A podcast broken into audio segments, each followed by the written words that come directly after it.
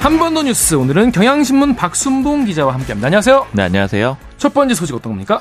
네, 무서운 물가 얘기를 가지고 왔습니다. 너무 듣기 전에 무서운데요. 네, 지금 특히 외식비가 많이 올랐는데 너무 올랐어요. 저도 어제 수치가 나와가지고 봤더니 정말 불편한 진실인 것 같더라고요. 왜냐면 물가 올랐다 이런 얘기를 너무 많이 하고 있는데 네. 직접 숫자로 보니까 또 더 많이 올랐다라는 그런 체감이 되더라고요. 얼마나 올랐습니까? 어제 소비자원이 8개 품목을 계속 조사를 해가지고 보고 그 발표를 하고 있는데 그 대표적으로 9월 달보다 10월 달에 오른 거. 그러니까 어제 발표한 건 10월 달 몫이 나온 거거든요. 네.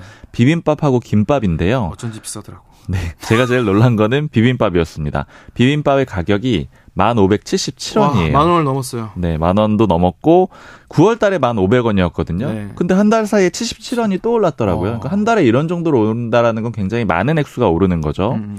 그러니까 요즘엔 뭐, 뭘 먹어도 만 원이다 이렇게 얘기를 하는데 실제로 1,500원이 넘는 거 보니까 좀 충격적이었습니다. 여의도는 더 비싸던데요. 더 비싸죠. 이건 평균 가격입니다. 네. 김밥은 또 어떻습니까? 김밥이 한 줄에 3,254원이었습니다. 3,000원이 넘더라고요. 이건 서울 기준이기는 한데 이 3,254원이라는 게 정말 그냥 김밥이에요. 그러니까 어떤 뭐 토핑 넣은 거 아닙니다. 불고기 김밥, 그런 땡초 김밥 것들은 이런 거 아니고 그런 건 전혀 아니고 아니고 그냥 김밥. 맞습니다. 요즘에 비싼 거는 그냥 8,000원 넘잖아요. 뭐 맞아요. 8,000 그러니까 요거는 뭐 그냥 일반 김밥이 이런 정도라고 보시면 되고 예전에 이제 김밥 땡땡 이제 뭐 그런 대표적인 네. 프랜차이즈 있잖아요. 네. 근데 여기에서 천원 하던 게 기억이 좀 저는 생생하거든요. 예, 예. 근데 이제는 뭐 그런 김밥은 전혀 찾아볼 수가 없다라는 겁니다. 그리고 상승폭도 굉장히 가파른데 작년 7월에만 해도 2,969원이었거든요. 그러니까 네. 3,000원은 안 넘었었어요.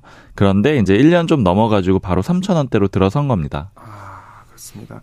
그 뭐 만 원 갖고는 이제 바로 못 먹잖아요, 보통. 근데 네. 만원 안 넘는 어떤 대안 같은 게 있습니까? 어제 발표한 게 8개라고 말씀드렸는데 이 중에 딱 4개 절반이 만 원이 안 넘더라고요. 그러니까 방금 말씀드렸던 김밥이 그렇고요. 김밥은 뭐 당연히 만 원은 안 넘습니다. 근데 자장면이 7,069원. 그리고 칼국수가 8,962원. 김치찌개가 7,846원이에요. 그러니까 요거는 이제 만 원 아래로 드실 수 있는 음식이고요. 만 원 넘는 건 아까 말씀드렸던 비빔밥. 냉면 비싸다라는 얘기 많이 했었는데 11,308원입니다. 그리고 삼계탕은 16,846원. 그리고 요게 좀 논란의 소지가 있는데 삼겹살이 1인분 200g에 19,253원이더라고요. 네. 근데 이거 1인분만 먹지는 않잖아요, 보통. 저 네. 2인분 먹죠. 뭐 최소 저는 한 2인분 정도 먹는데 이- 남자들은 2인분 넘게 네, 먹죠. 굉장히 비싸다라는 생각이 들더라고요. 거의 4만 원 정도는 드는 겁니다. 아, 그렇습니다. 계속 힘이 빠지는데.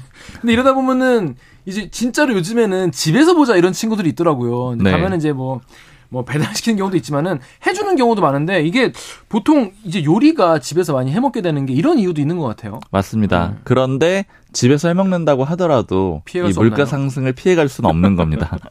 또 28개 항목을 정부가 중요하게 보고 관심을 가지고 계속 관리를 하고 있는데 네. 이게 물가 민감 품목이라 그래요. 근데 이 중에 대표적인 게 뭐 빵, 우유, 설탕 이런 것들인데 뭐 당연히 예상할 수 있듯이 큰 폭으로 올랐습니다. 빵 같은 경우에는 1년 전보다는 5.5% 올랐는데 뭐 그런 정도로 괜찮네라고 하실 수도 있지만 2년 전하고 비교하면은 21.6%가 올랐어요.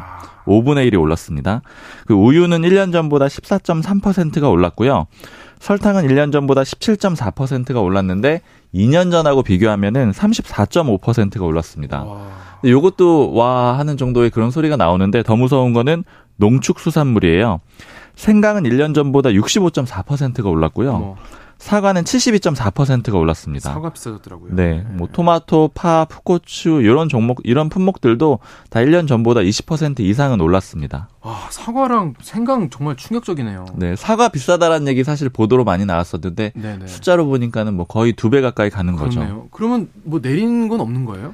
그나마 보니까 라면이 내렸더라고요. 아, 예. 1년 전보다 가격이 1.5% 낮아졌는데 정부가 얘기를 했었던 것 같은데. 맞아요. 네. 지난 6월 달이었는데 근데 사실 이제 방금 1.5% 낮아졌다라고 했지만 2년 전하고 또 비교를 해보면 10% 올라갔어요. 아, 대체 그러니까 딱 2년 사이 무슨 일이 있었던 겁니까?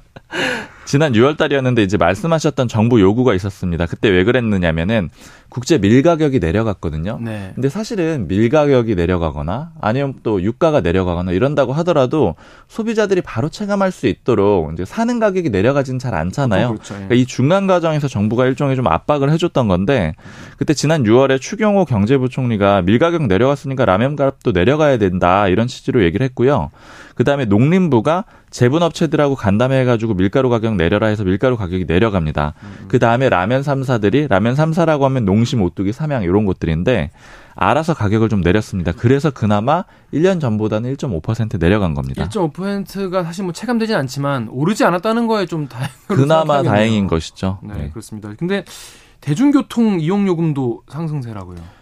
뭐 이건 정말 체감 많이 하실 것 같아요. 지금 그렇습니다. 이제 출근하시면서도 느끼실 것 같은데 정말 많이 올랐습니다. 전체적으로는 1년 전하고 비교해서 9.1%가 올랐어요. 그러니까 이 대중교통이라고 하면은 지하철, 버스, 택시 다 통합해서 얘기를 하는 겁니다. 이 9.1%라고 말씀을 드렸는데 이 수치가 뭐 그냥 들어도 높죠. 1년 만에 거의 10%가 오른 거니까. 근데 이렇게 많이 오른 게 16년 6개월 만에 처음입니다. 16년 6개월 만이라면 대체 언제 언제 이후로라는 거예요? 거의 뭐 2006년 뭐, 뭐 이런 정도 이후로 네, 가장 네, 많이 네. 상승폭을 보였다라는 거예요. 지하철 요금은 10월 7일에 일제히 올랐는데 수도권 같은 경우에 보면은 1250원에서 일반 가격이죠. 1250원에서 1400원으로 조정이 됐어요. 150원 올라간 겁니다. 그리고 버스 올랐다는 거 많이 아실 텐데 뭐 마을 버스나 뭐 간지선 버스 이런 거는 300원씩 지난 8월 달에 올랐고요. 광역버스 700원, 심야버스 350원 이렇게 올랐고 그다음에 심야버스 같은 경우에는 2,500원, 마을버스는 1,200원으로 조정되기도 했습니다. 아, 그러니까 이런 대중교통 같은 경우에는 대안이 없으니까 이거 그냥 그대로 내고 탈 수밖에 없잖아요. 맞아요. 그리고 저는 좀 개인적으로 특히 택시가 좀 아쉬운 점이 있던데 왜냐하면 택시 요금 많이 올랐잖아요. 근데 그때 당시에 올릴 때 이유가 있었어요. 음. 정부가 설득을 했던 거는 이 택시가 많이 부족해졌다. 네. 코로나19 때 택시도 많이 안 타고 그 수요가 음. 줄면서 그랬죠. 택시 기사님들이 많이 줄어들었잖아요. 그래서 요금을 좀 올려주면 택시 기사님들이 다시 돌아올 것이다 이렇게 예측을 했었는데 특히 이제 그 시민들이 그런 요구도 있었거든요. 좀 돈을 더 내도 괜찮으니까 음. 택시가 좀 잡혔으면 좋겠다. 작년 연말에 그런 요구들이 맞아요. 있었습니다. 근데 지금 여전히 그 요금은 올랐지만 택시 기사들이 크게 늘어난 것 같진 않아요. 그러니까 음. 저도 가끔 아침에 택시를 타려고 이제 이렇게 부르는 서비스를 이용해 보면 잘 안 잡히더라고요. 음. 뭐 퇴근 시간대도 그 밤 시간대도 마찬가지고요. 그러니까 이런 점들은 좀 아쉬운 것도 있습니다. 음. 그 지하철 요금은 아직 안 올랐습니까? 지하철 요금 방금 말씀드린 대로 올랐는데 네. 150원 올랐는데 문제는 더 오를 수 있다라는 거예요. 여, 뭐, 오름세가 멈추지 않는다는 거예요? 그렇죠. 왜냐하면 이제 올릴 거라고 정부가 예고한 건 아닌데 지금 구조적인 문제들이 있어요. 그러니까 예를 들자면은 그 한전 같은 경우에 그러니까 이제 전기 요금 올리지만은 올리고 이제 가정용은 안 올렸거든요. 산업용만 올렸는데 여전히 가정용 올릴 수 있다라고 하는 게 문제는 부채가 굉장히 많기 때문이거든요. 아. 50조 넘게 있는데 아. 지금 서울 지하철 노조도 마찬가지입니다. 음. 그러니까 지금 서울 지하철 노조가 지난주에 이제 아시는 이용하시는 분들 아실 텐데 경고 파업을 했었어요. 음. 그러니까 파업했던 이유는 사측에서 2,200명 감축해야 된다. 2026년까지 이렇게 요구를 해서 그런 건데 이제 노조 쪽에서는 안 된다라는 거죠. 근데 이 감축하려는 이유가 뭐냐면은 적자가 이제 계속 있었고 누적 적자가 7조 6,700억 원이에요. 근데 이거 150원 요금 올려가지고는 뭐 택도 없는 상태거든요. 그래서 이제 여전히 그런 가능성이 남아 있습니다. 알겠습니다. 지금까지 박수몽 기자였습니다. KBS 1라디오 최강사 2부 여기까지고요. 잠시 후 3부에서는 김종인 전